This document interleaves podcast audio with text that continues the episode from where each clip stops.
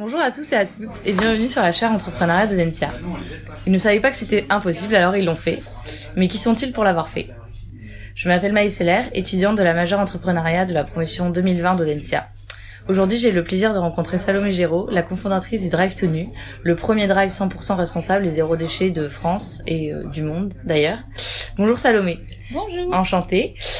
Euh, du coup, est-ce que tu peux nous parler un peu plus euh, du concept du Drive to Nu, votre fonctionnement et enfin tout ça? Alors effectivement, le Drive to Nu, comme tu l'as dit, c'est le premier drive zéro déchet euh, de France et du monde, tout à fait, à Beauzelle, donc au nord de Toulouse. Euh, ça fonctionne très simplement en fait. On peut faire ses courses directement sur Internet. On trouve des produits alimentaires, des produits euh, cosmétiques et d'hygiène et des produits ménagers. Le tout en version zéro déchet. On choisit le jour et l'heure où on veut récupérer sa commande, comme dans un drive classique. Nous, on prépare la commande, mais uniquement donc dans des contenants réutilisables, donc dans des bocaux en verre et des sacs en toile. On, le client vient la récupérer et quand il récupère sa commande zéro déchet, il peut nous ramener les contenants de la fois précédente et nous on s'occupe de les laver et de les remettre dans le circuit. Donc ça repose entièrement sur l'économie circulaire. Ok, génial. Euh, du coup, euh, vous, qu'est-ce qui vous a amené à, à monter ce projet? Alors, le, le, projet, en fait, il vient de la complémentarité de nos parcours avec Pierre. Pierre, il est euh, petit-fils de réfugiés espagnols, comme beaucoup d'enfants dans le sud-ouest finalement, et il passait beaucoup de temps avec ses grands-parents qui étaient ouvriers agricoles et qui avaient très peu de moyens, et du coup qui réutilisaient toutes les ressources qu'ils avaient à leur portée, y compris les déchets d'emballage. Donc euh, c'était la barquette de jambon qui devenait un super plateau de fromage, c'était euh, le Oh, la, semaine dernière, on est allé le voir. Il avait euh, des, il décolle les étiquettes qu'il y a sur les pommes, tu sais, et il les colle euh, sur les enveloppes pour faire du scotch. Enfin voilà, c'est une source inépuisable d'inspiration. Il réutilisait tout pas forcément dans une logique écologique à l'époque, mais plus dans une logique d'économie, en fait, tout simplement. Et donc Pierre, il a grandi vraiment dans cette idée que tout pouvait être réutilisé, tout pouvait avoir une seconde vie. Et après, quand il a fait ses hum, stages, du coup, quand il était ingénieur agricole et qu'il a fait l'école de Purpan, il a fait pas mal de stages dans des pays euh, qu'on dit en voie de développement, donc notamment au Népal, au Mali, au Kenya. Et là-bas, on voit très concrètement, en fait, les systèmes de collecte sont mal organisés, donc on voit très concrètement les déchets plastiques euh, mm. s'accumuler euh, dans la rue, le long des cours d'eau, dans les arbres, il y a des sacs plastiques de partout, enfin voilà. Et là, il s'est dit, mais c'est pas possible s'il y a autant de déchets dans des pays où on réutilise plus et où on consomme moins, qu'est-ce que ça doit être en France où les systèmes de collecte sont quand même bien organisés et donc tout ça c'est très bien caché. Et bon, les chiffres ils ont beaucoup tourné hein, ces derniers temps, on en parle beaucoup euh, du zéro déchet. C'est euh, un Français produit 590 kilos de déchets par an. Euh, et parmi ces déchets, 50% c'est des déchets d'emballage. Donc c'est des déchets concrètement quand on arrive à la maison, on balance tout de suite, alors qu'on les paye parce que à la caisse ça coûte 10 à 40% du prix du produit quand même.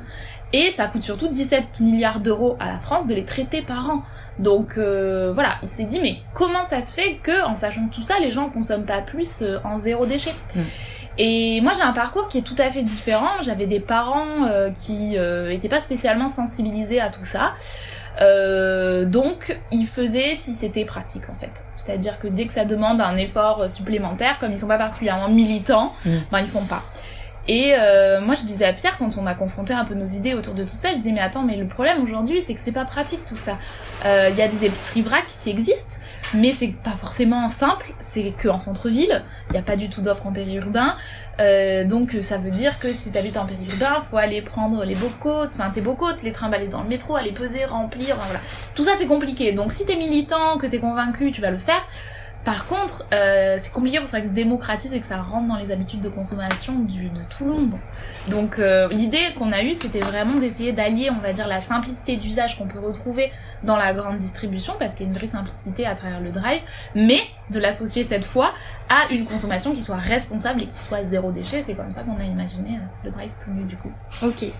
Et euh, du coup, est-ce que vous estimez avec Pierre que vous avez eu euh, un déclic par rapport à ce projet en particulier ou que vous aviez déjà été prédestiné un peu à l'entrepreneuriat euh, en tant que tel? Euh, Au niveau de, je pense, de la question des déchets, enfin de, la, de, notre engagement autour de ça, Euh, ben, il y a Pierre qui a euh, effectivement ce déclic avec cette sensibilité quand il a grandi, donc il avait, euh, il avait vraiment envie de s'attaquer à cette cause. Moi, c'est venu plus tardivement, donc comme j'ai vécu à San Francisco, du coup, qui est une ville qui est assez pionnière au niveau de la gestion mm. des déchets, donc c'est venu de là. Il y a eu mon déclic aussi, ben, ma rencontre avec lui a fait beaucoup. Euh, j'ai eu aussi quelques problèmes de santé qui sont liés aux perturbateurs endocriniens euh, qu'on peut avoir beaucoup euh, dans les produits aujourd'hui parce que le plastique, ben c'est pas un matériau inerte, hein, toutes ces petites particules, les phtalates, les bisphénols, ça se retrouve dans notre alimentation, ça se retrouve du coup dans notre corps, ça peut engendrer pas mal de problèmes de santé. Donc nos déclics par rapport à tout ça, ça a été ça. Après pour se lancer dans l'aventure entrepreneuriale, euh, je crois qu'on avait depuis longtemps tous les deux envie de, se lancer dans un projet tous les deux parce que du coup on est mariés et, euh, et on avait envie de monter un projet ensemble. Euh, c'est notre sélection au parcours entrepreneur de Ticket for Change qui nous a vraiment euh, donné l'étincelle pour passer de l'idée au premier pas concret du projet. On s'était dit si on est pris, euh, on lâche tous les deux les CDI et voilà, on a été pris. Donc bah, quand on s'est retrouvé avec la réponse, on a dit bon bah il va falloir le faire maintenant, on se l'est promis. voilà. Ok. Et du coup, regarde cette expérience, bah, enfin à la fois sur le projet et sur l'expérience que vous avez avant. Qu'est-ce que ça signifie pour pour vous d'être entrepreneur? Alors, pour nous, être entrepreneur, je crois que, enfin, en tout cas, je vais parler pour euh, pour ma part, ça c'est la le fait d'avoir réussi à réunir plusieurs choses. Ça ça aligne en fait pour moi plein de choses. Ça aligne l'engagement que j'ai pour une cause euh, qui me tient vraiment vraiment à cœur. Ça aligne le sens du coup parce que ça va avec euh, la cause. C'est vraiment mettre on a quand même 80 000 heures à passer à travailler dans notre vie. Euh, si on les mettait tous au service de projets à impact, que ce soit social et environnemental, je pense que la planète s'en porterait mieux. Donc euh, voilà, pour moi c'est l'alignement de du sens aussi. C'est l'alignement de, enfin il y a de la liberté aussi parce que c'est la, c'est le fait de faire ton boulot bah, en tes termes de la façon que tu veux. Alors ça implique de sortir de ta zone de confort pour plein de raisons. On n'est pas toujours sûr, euh, voilà, de, de de ce qui va se passer. C'est une part de risque. Euh, et puis ça implique aussi euh, une super belle aventure humaine parce que, bah, comme je te disais un peu en amont du coup du podcast, aujourd'hui il y a euh, cinq personnes qui sont salariées du Drive to Nu avec une stagiaire qui arrive bientôt. Donc on est huit au total dans l'équipe, c'est génial, c'est une super aventure. Donc je pense que c'est la conjonction de tous ces éléments. Nous avec le Drive to Nu, on a vraiment envie de montrer à la fois qu'on peut euh, mettre, on va dire, ses compétences au service de la résolution d'un problème de société et s'attaquer voilà à cette question des déchets. Donc c'est la réunion de tout ça euh, qui fait que on est super content de se lever tous les lundis matins pour ne pas la corvée. On est trop content d'attaquer la semaine. ok, trop cool. Euh, Est-ce que du coup, quand euh, vous êtes lancé, euh, il y a eu un moment seul ou avec Pierre où tu t'es dit euh, là je suis entrepreneur ou enfin ce qu'il y a eu un moment charrière où tu t'es dit euh, là maintenant je suis entrepreneur ça y est et c'est parti quoi. Ah, il y a eu un moment en fait euh, c'est une conjonction de plein de petits moments géniaux mais moi j'ai deux moments en tête. Le premier c'est je me rappelle très bien donc quand j'ai démissionné de mon job le, dans la première semaine où, où, on a fait ça, en fait, on, on essayait de construire le, le, bah, le réseau d'approvisionnement des producteurs locaux du Drive to Nu. Et Pierre m'a dit j'ai trouvé une femme incroyable qui fait du pain pas très loin euh, euh de, de chez nous, euh, dans un qui était ingénieur euh, à, à euh, à Toulouse et qui a lâché du coup son boulot pour pour devenir boulangère. Et elle fait un pain extraordinaire qui s'appelle Claire. Elle fait le pain des clotas à Toulouse. Et on est allé la voir et je me rappelle euh, rentrer là-dedans, ça sentait le pain, on goûtait du bon pain et m'être dit, punaise, c'est ça mon boulot maintenant, c'est génial, c'est trop bien. Donc ça, ça a été un déclic. Et euh, après, je crois que le moment, euh, il y a eu deux autres moments. Le moment où on a lancé notre phase de test et où on a ouvert en fait hein, le, bah, le, le, le, site, le drive tenu aux ventes. On s'est dit oh là là, ça y est, là c'est bon, l'aventure se lance et ça fait toujours un petit peu peur d'aller confronter sa solution parce que des fois on a l'intuition que ce qu'on monte, ça va répondre dans l'économie sociale et solidaire, que le projet commande va répondre à un besoin social, mais c'est une intuition, il faut aller le confronter au marché pour être sûr. Et ouais, là je me suis sentie vraiment, je me suis dit vraiment là, ça y est, ça devient réel. Et je crois que le dernier truc en date, c'est quand on a recruté Sarah euh, qui est du coup notre première collaboratrice à avoir rejoint l'aventure, qui aujourd'hui euh, s'occupe euh, avec le reste de l'équipe de faire tourner le drive de Bosel. elle a une grosse responsabilité, de faire tourner le premier drive zéro déchet du monde, ça s'est jamais fait, donc voilà, elle est vraiment géniale. Et là, je me suis dit, ouais, ça grandit, on embarque d'autres personnes qui nous font confiance dans l'aventure ouais, on, là on se sent euh, vraiment euh, plus euh, responsabilisé entre guillemets quoi. oui, oui, oui. Et euh, du coup, pour euh, revenir un peu sur cette, euh, voilà, ce moment où vous êtes senti entrepreneur, où tu t'es senti entrepreneur, est-ce qu'il y a un moment où ça t'a fait peur aussi de te dire, ça y est, je, je pars faire autre chose, que je pars vers l'inconnu Ça m'a pas fait peur. On a toujours des petits moments de stress, hein, parce qu'il y a toujours des petits couacs, que ce soit logistique ou voilà, il y a, il y a toujours, ça comporte sa part mm. de risque. Hein, c'est la base de l'entrepreneuriat. On n'a jamais eu peur. Enfin, en tout cas, moi, pour ma part, euh, non, parce que je me suis toujours dit que, au final, euh, c'est tout ça, c'était une belle aventure. Et, et depuis qu'on a lancé cette aventure, du coup, bah, il y a un peu plus d'un an maintenant, euh, on s'éclate tellement qu'en fait, à chaque fois euh, qu'il y a une difficulté, je me dis, mais tu sais quoi, si ça foire, qu'est-ce qu'on aura rigolé quoi. Franchement, qu'est-ce qu'on aura appris, qu'est-ce qu'on aura fait des belles rencontres. Donc c'est pas grave tout ça. Je crois qu'il faut dédramatiser l'idée de prendre le risque. Bon, en plus, on a la chance de pouvoir euh, le faire parce qu'on a euh, un diplôme d'ingénieur agro, un diplôme de Sciences Po. Enfin voilà, ça, ça donne quand même des bases solides où on se dit bon bah si voilà, s'il y a un souci, on pourra toujours retomber sur nos pieds. Mais non, pas peur, au contraire, euh, c'est génial. Ça donne une, une, liberté de dingue. À partir du moment où on lâche le confort euh, du CDI pour se dire je me lance, qu'est-ce qui peut bien arriver mm. Franchement, au pire ça foire, on se sera marré quoi. T'imagines, c'est génial tout ce qui se passe depuis un an. Oui, c'est clair. Euh, et du coup, par rapport à ça, au moment où vous avez décidé de tout lâcher pour lancer ce projet, quelle a été euh, la place du coup dans, de vos familles, de vos amis dans le parcours d'entrepreneuriat en tant que tel? Enfin, alors nos familles, euh, mais ils ont été euh, un peu surpris au début, je pense qu'on lâche euh, voilà des des boulots, on va dire, où on était très stable financièrement et tout ça. Mais ils nous ont vraiment soutenus dans notre démarche et nos amis aussi. On a la chance d'être entourés de plein de gens super bienveillants qui nous ont, ben, pour beaucoup, pour plein d'entre eux, aidés déjà. Mmh. Et ça, c'est génial parce que le Drive to Nu, ça a suscité aussi plein d'envie de filer un coup de main et, et ça nous a beaucoup beaucoup touché et tous ces gens ils ont beaucoup compté dans l'aventure et ils continuent pour certains de le faire. Euh, voilà, on essaye de après de trouver un équilibre entre notre vie professionnelle et notre vie familiale et, et, et sociale parce que ça peut être très prenant surtout que bah, on fait ça à deux on est mariés donc euh, ça peut vite aller de, bah, de faire que ça que ça que ça parce qu'il y a toujours de nouvelles choses à améliorer. Difficile de fermer la porte mais on essaye de s'autodiscipliner et de garder du temps euh, voilà euh, pour euh, pour tout ça aussi donc voilà on a une petite charte où on essaye de s'y tenir pas toujours facile mais voilà d'équilibre entre les deux mais en tout cas ce qui est sûr c'est qu'on a eu énormément de soutien de la enfin, autour de nous et un environnement extrêmement bienveillant donc ça nous a donné beaucoup d'énergie ça c'est sûr Ok. Et euh, du coup, c'est l'aventure entrepreneuriale. Vous l'avez vécu à deux en couple. Est-ce que c'était aussi quelque chose, enfin, de, de d'intéressant et de bon pour euh, pour vous d'être deux dans cette aventure euh Ah, je pense que c'est vraiment euh, primordial même. Je pense que c'est au cœur du projet. Euh, ce qui ce qui est génial, c'est qu'on se donne beaucoup d'énergie chacun et puis on comprend aussi l'engagement du coup et tout le, le temps qu'on peut y passer. voilà, le fait d'être deux sur le projet, on comprend à quel point on a cœur à ce que ça se développe. Après, ce qui est génial, c'est qu'on a deux parcours qui sont très complémentaires dans l'aventure. Mm. Pierre, il s'occupe bah, de toute la chaîne d'appro, de tout ce qui est euh, savoir-faire un petit peu, que ce soit logistique, opérationnel, savoir-faire lié aux produits, aux producteurs.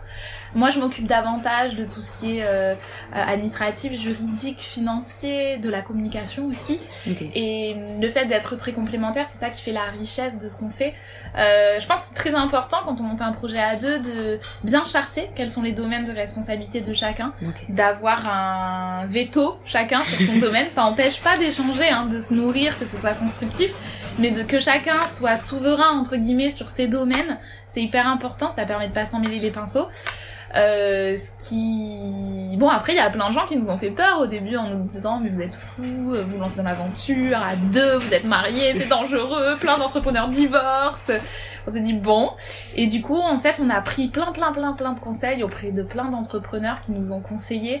Euh, et ça, ça a été euh, hyper précieux en fait dès le début. Et de là, on en a tiré, euh, voilà des, des enseignements qu'on essaye de respecter. Et, mais en tout cas, je pense que d'être deux, c'est une force.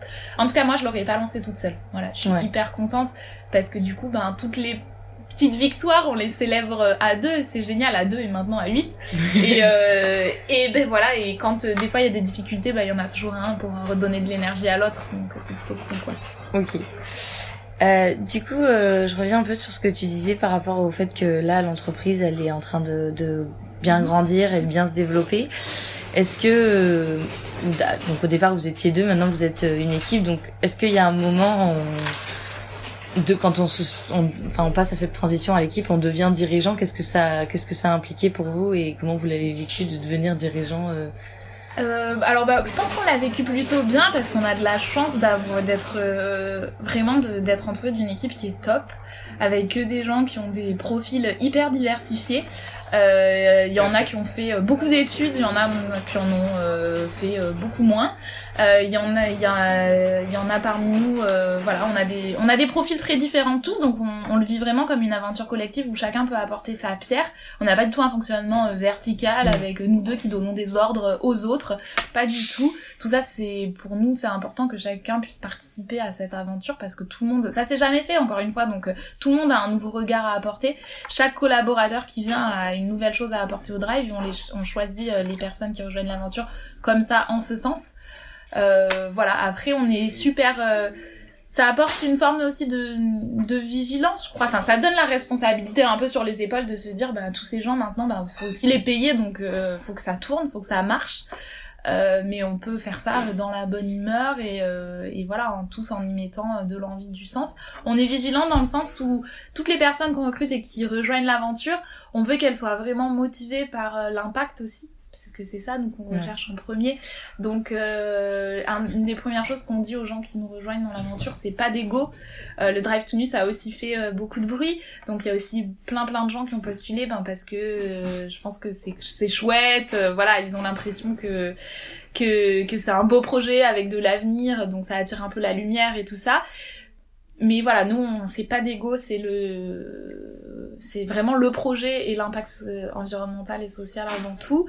Donc, euh, on a, on a cette chance-là aujourd'hui d'être entouré que par des gens euh, qui sont, qui sont super, quoi, qui ont bien compris ça et on essaye de s'organiser en ce sens. Donc voilà, on n'a pas une posture de dirigeant particulière, on fonctionne vraiment aussi sur la confiance et ça c'est plutôt chouette. Ouais. Et sur l'échange. Voilà, et sur l'échange, exactement. Ok.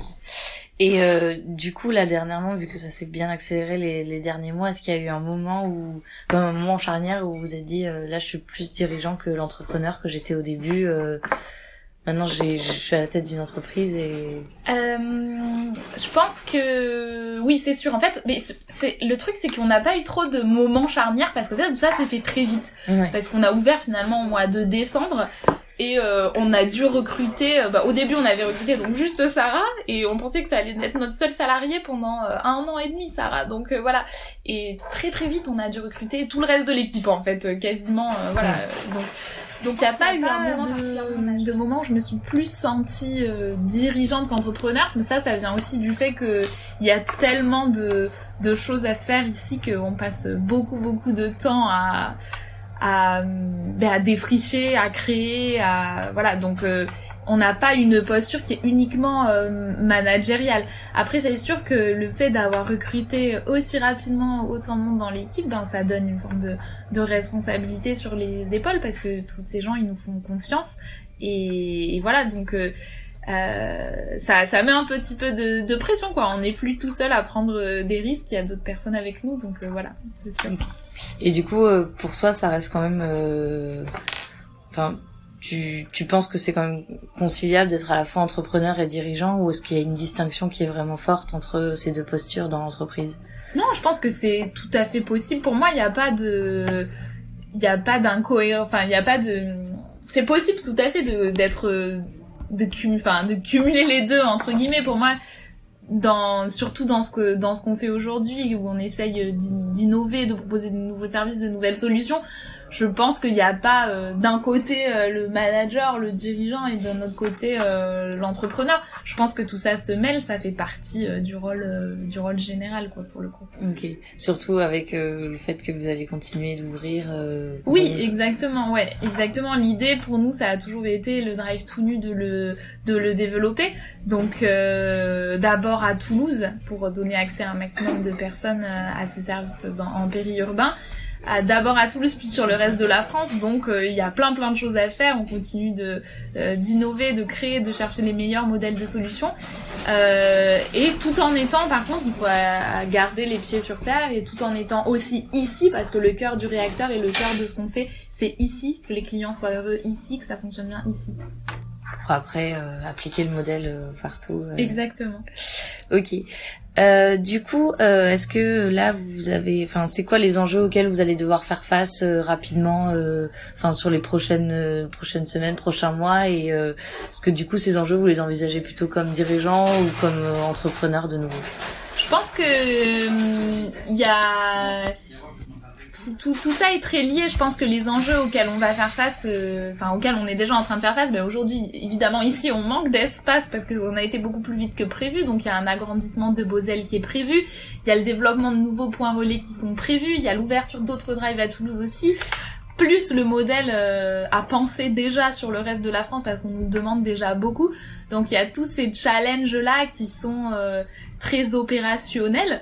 Euh, et après, il y a aussi tout l'aspect comment est-ce qu'on arrive à garder cette culture euh, d'entreprise qu'on a envie de, de, enfin, de, créer, qui est au cœur de ce qu'on fait, de faire grandir et comment euh, on arrive tout en se développant à rester nous-mêmes très ancrés sur sur les valeurs du drive et sans faire de compromis. Donc ça c'est hyper important. Et voilà l'idée c'est de de garder aussi de trouver l'équilibre qui sera parfait euh, entre euh, entre le bon modèle de développement qu'on choisit, la vie qu'on a envie aussi d'avoir à titre plus personnel. Euh, voilà, tout ça est un équilibre hyper important à, à pouvoir trouver. Ok. Et du coup, pour terminer, euh, je voulais voir en tant qu'entrepreneuse si tu avais du coup des conseils à donner aux futurs entrepreneurs de, de, demain.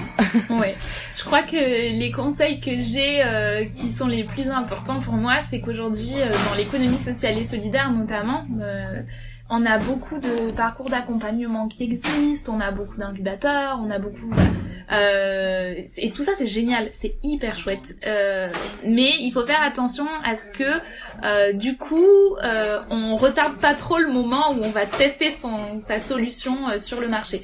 Parce qu'à force de trop la, de trop se coucouner, de trop de trop se faire entourer, il faut pas oublier que parfois on a l'impression de, on a qu'on a l'intuition de répondre à un besoin social, de voilà. Et, euh, et des fois pas vraiment. Donc l'idée c'est de vraiment aller confronter très très vite sa solution au marché, voir si ça fonctionne et voir comment on peut euh, améliorer euh, les choses. Nous c'est ce qu'on a fait à travers la phase de test de Drive to Nu. On l'a testé très vite et en disant aux gens bon ben voilà c'est pas parfait mais voilà ce qu'on vous propose et on vous propose de nous faire des retours et de le construire avec vous.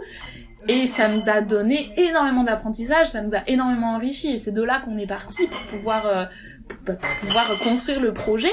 Euh, donc pas trop trop attendre avant de tester sa solution. Et surtout pas avoir euh, peur d'en parler non plus. Parce que souvent on a l'impression qu'on a une idée qu'elle est à soi que voilà qu'il faut la garder dans son coin et tout ça. Mais pas du tout. Parlez-en un maximum autour de vous. Euh, d'abord parce que ça va vous permettre d'avoir plein de retours plein d'idées. Et aussi parce que ça va vous permettre euh, ben de de, de, de des fois ça il y a plein de choses inattendues qui se passent. Il y a plein de gens qui ont envie de vous aider euh, qui voilà des super bénévoles qui vous filent un coup de main. Donc voilà nous on a toujours été vachement touchés par ça par plein de par toute l'énergie que les bonnes ondes et l'énergie que ça peut susciter autour de nous. Et, et c'est ça qui fait que le projet va vachement plus vite parce que ça fédère. Mais du coup tout ça faut pas le garder dans un coin euh, bien précieusement euh, contre soi. Au contraire. Et voilà le dernier conseil c'est de s'amuser quoi. Toujours toujours s'amuser je pense. C'est hyper important, important. pour nous c'est au cœur du projet en tout cas. Ok super. Bah, merci beaucoup Salomé